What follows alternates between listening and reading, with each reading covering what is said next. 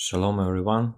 In today's lesson, we will continue to examine Jewish meditation. And in this talk, we will un- try to understand why to meditate. I will remind that uh, we are reading the book of Aryeh Kaplan, Rav Aryeh Kaplan, Jewish meditation. And the chapter is about why to meditate, the reasons. So, meditation, which thought directed by will, can bring many benefits. Most people learn how to think as very young children and Throughout their adult lives, they don't think any differently than they did as children. That is to say, most people use their minds in a manner not essentially different from the way they did when they were six years old. Throughout meditation, one can control the thought process and learn to think in new ways thus gaining new and richer mind experiences. It is significant that in Kabbalah, one's normal mode of thinking is referred to as the mentality of childhood, Moshin de Katnut. More advanced modes of thought and states of consciousness, on the other hand, are referred to as the mentality of adulthood, Moshin de Gadlut. One learns these methods of adult thought through meditation, through which one develops the ability to, to transcend the ways of thinking one learned as a child. We were examining before, for example, and discussed how different parts of the mind act independently. Thus, a person might want to concentrate on a task at hand, but at the same time, other concerns pop into his mind, disturbing his concentration. While one part of the mind is trying to focus on a problem, other parts may be drawing attention to different ideas. As long as it's true, concentration is not complete. For this reason, a person usually uses only a small portion of the mind. As much as he might try to concentrate on a thought, on a task, parts of his mind are engaged in other activities. Sometimes the rest of the mind is merely passive. At other times, however, other parts of the mind may actually be acting in opposition to one's concentration. Unless one is able to control the entire mind, one cannot develop full concentration. People often think of concentration in terms of problem solving. It can also involve the most basic of experiences. Suppose, for example, that you are trying to experience the beauty of a rose. At the same time, thoughts about your business may be pushing their way into your mind. Your attention does not stay focused on the rose and you cannot see the rose totally in all its beauty. But there is another factor that prevents you from experiencing the rose completely. Earlier, we discussed the spontaneous Im- images that arise in the field of vision when the eyes are closed. Actually, you can also see these images with your eyes open in a darkened room. once you are aware of these images, you can even see them with your eyes open in a well lighted room. The reason you are normally not aware of these images is that they are very faint compared with the images entering your mind from your open eyes. Nevertheless, they are constantly with you. Now suppose you are trying to appreciate the beauty of a rose. No matter how hard you try to focus your mind on the rose, the image of the rose is competing with the self generated images in the mind. It is as if there were a screen of extraneous imagery between you and the rose, preventing you from seeing it with total clarity. In a meditative state, however, it is possible to turn off interference and concentrate totally on the rose. As we shall see, with training, one can turn off the spontaneous self generated images and thus remove the screen. The beauty of the flower, when seen in this higher state of awareness, is indescribable to someone who has never experienced it. The most I can say is that the rose actually appears to radiate beauty. This can be true of anything else in the world. Another important goal of meditation is thus enhanced awareness and perception. The greater the portion of the mind focused on an experience, the more the experience will be enhanced. When every cell in your brain is turned in to experience the rose, the experience is indescribably different from what you would see in your usual state of consciousness. This works in one of two ways. The most simple way in which meditation works is to quiet down all parts of the mind, not concentrating on the immediate experience. In this mode, the experience is not enhanced directly, but rather all interferences with it is with it removed. Thus you may be looking at the rose with no greater awareness than before, but without the mental static, it will appear much more vivid. It is somewhat like trying to tune in to a faint radio station, even if you cannot amplify the volume, the volume, you will hear the station more clearly if you can eliminate the static. This mode of meditation can be reached through most meditative techniques and is the state of consciousness most readily attainable in, in its lower levels. The second way in which meditation can enhance an experience is by focusing more of the mind on it.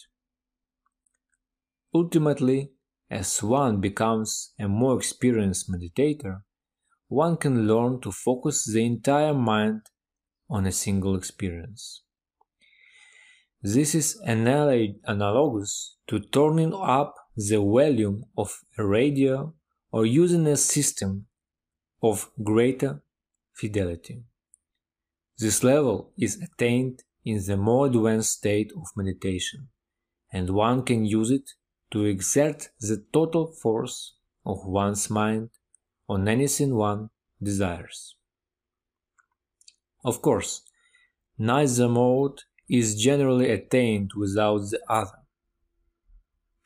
When you quiet other areas of the mind, you also focus more of the mind on the experience.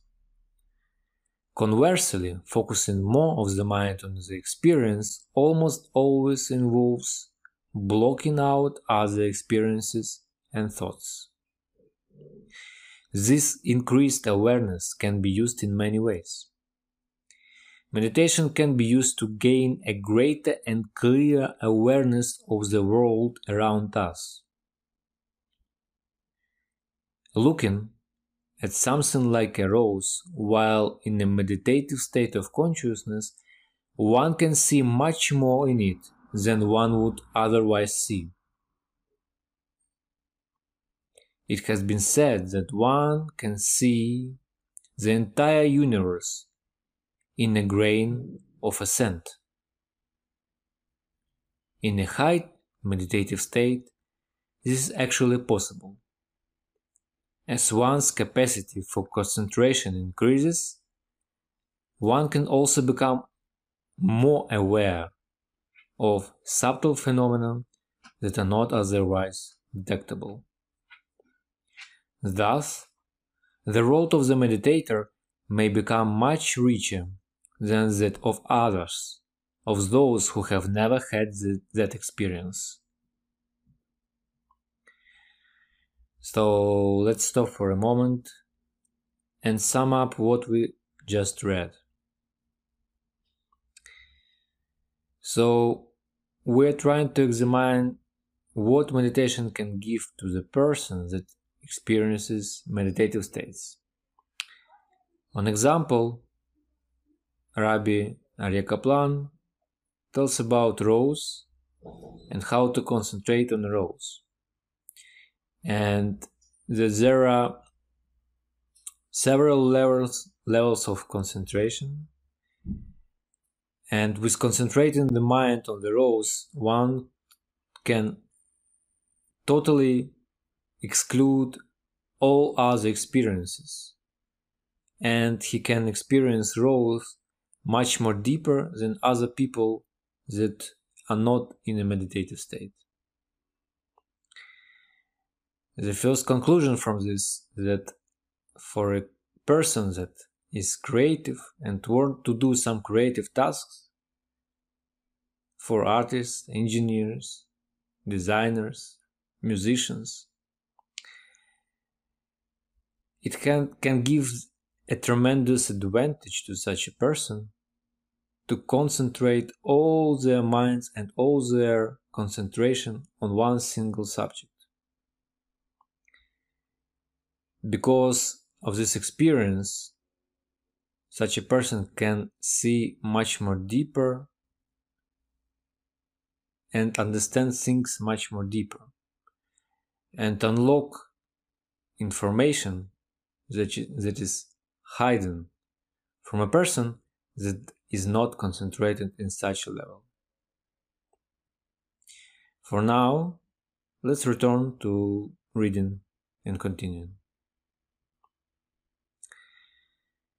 Here again, there is a language barrier. If one has never experienced this phenomenon, then one cannot comprehend a description of them.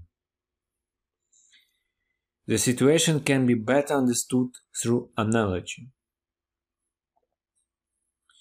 For the average sighted person, a page of a braille feels of a braille feels like bumpy paper and nothing more. A blind person, however, does not have his sense of sight competing with his sense of touch, and hence experience less static. Furthermore, since he uses his sense of touch more often, his tactile sense is enhanced. With practice, he learns to decipher, decipher the patterns of raised dots as letters and words. It is true that a sighted person, a person that can see, can also learn to read Braille. Braille is something that for blind people. But those who have mastered it usually read with their eyes closed, so that their faculty of sight will not interfere, interfere with their sense of touch. reading Braille is a good example of an experience that is meaningless to a non sensitized person, but has a world of meaning for a sensitized person. Many such experiences may exist in the world, and meditation can teach one to read these messages.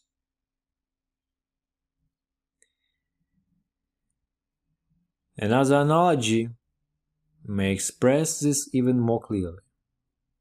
Many blind people learn to navigate by listening to the subliminal echoes given off by buildings and other large objects. This is why blind people often tap their cans constantly. They listen to the echoes produced by the tapping. And the echoes warn them of obstructions. The strange thing is that the blind people claim that they don't actually hear these echoes, but sense them in a manner that they cannot describe. Rather than speak of this experience as hearing an echo, a blind person will describe it as a sensing an obstruction. These echoes are not perceptible to a sighted person since the flood of information experienced through vision overwhelms them completely. Moreover, there is a learning period during which a blind person becomes sensitized to these echoes. On a more esoteric level, in Tibetan medicine, as well in Kabbalah, a number of illnesses can be diagnosed merely by feeling the pulse. The subtle difference in the feel and rhythm of the pulse can provide a skilled practitioner with a picture of the body's state of health with uncanny accuracy. Observing the Dalai Lama's personal physician makes such a diagnosis, a famous doctor reported that he had witnessed something bordering on the supernatural. The secret, however, is twofold. First, the practitioner must learn to enter a deep state of concentration in which the pulse beat fills his entire world of sensation and the subtlest variations in stand out clearly and vividly. The practitioner is thus able to garner a great deal of information from the pulse beat. To him, every pulse beat is an encyclopedia of information about the body. Once he learns how to read the pulse beat in this manner, he can then learn what every variation means. People who have attempt, attempted to learn this technique report that it can take as much as 15 years to master it well enough to make an accurate diagnosis. A number of Judaic sources speak of meditation as a means of attaining extrasensory perception in such areas as telepathy, mind reading, clairvoyance, and predicting the future. These powers may also involve increased awareness. In the ordinary state of consciousness, extrasensory perception uh, signals received by the mind may be overshadowed by the perceptual information entering the brain, as well as well as by the mind's natural static or noise. As discussed earlier, this state consists of thoughts and images spontaneously produced by the mind, which are not under the conscious mind's control. But in the meditative state, when this noise or static is quieted, extrasensorial phenomena might become more readily uh, described and accessible. A number of extrasensorial experiments appear to indicate this is true and that meditation enhances the effect. Unfortunately, as in the case of most such experiences and experiments, results depend on so many variables that unambiguous conclusions are difficult to obtain. Another purpose of meditation is to attune the mind to certain truth. Truth with a capital T. When a person tries to explore questions such as the meanings of existence, the true goal of life, or the ultimate nature of reality, the answers remain elusive tickling the edge of the mind. Possible answers hover on the borderline of consciousness, but are so subtle that they cannot be discerned through the static of the mind. One of the most elusive truths is knowledge of the self. Generally, we see ourselves only through a thick veil of ego. For this reason, it's impossible to see ourselves as others see us. Through meditation, however, we can remove the veil of ego and see ourselves with a degree of objectivity. In this manner, we can look at ourselves objectively as a third person we are then able to see our own shortcomings and overcome them.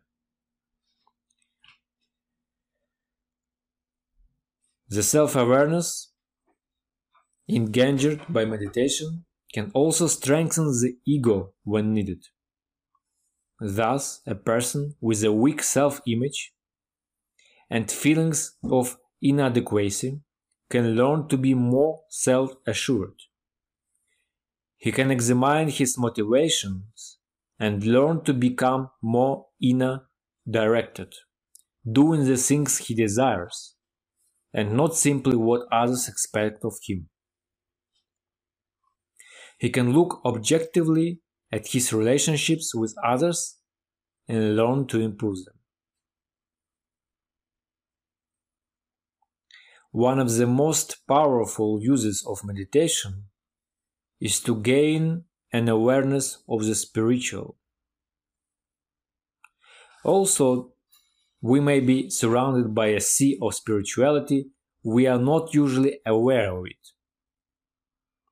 Spiritual sensations are quite faint and usually overshadowed by the world of the sense.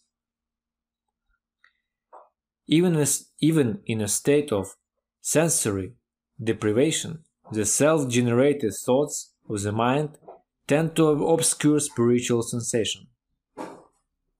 However, if a person can quiet down all external thoughts, he can then tune in to the spiritual.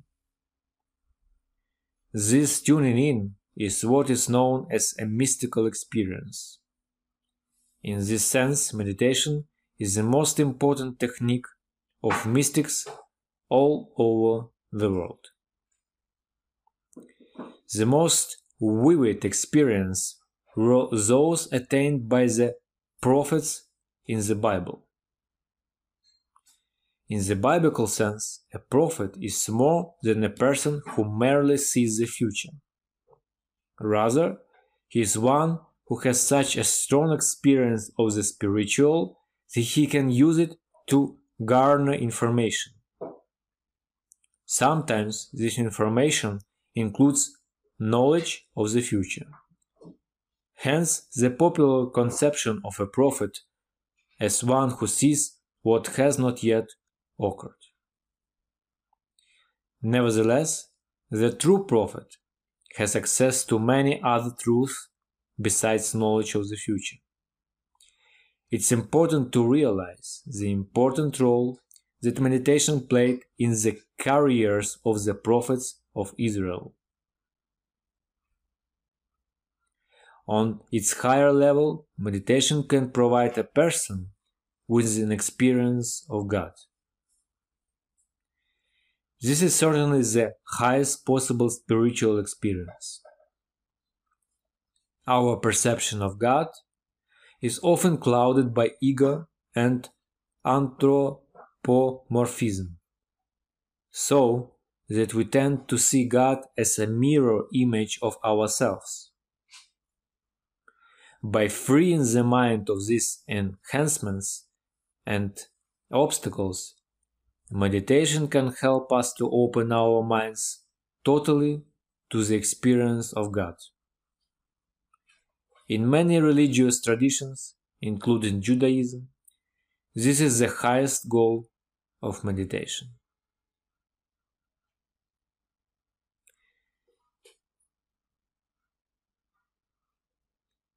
Thank you for listening.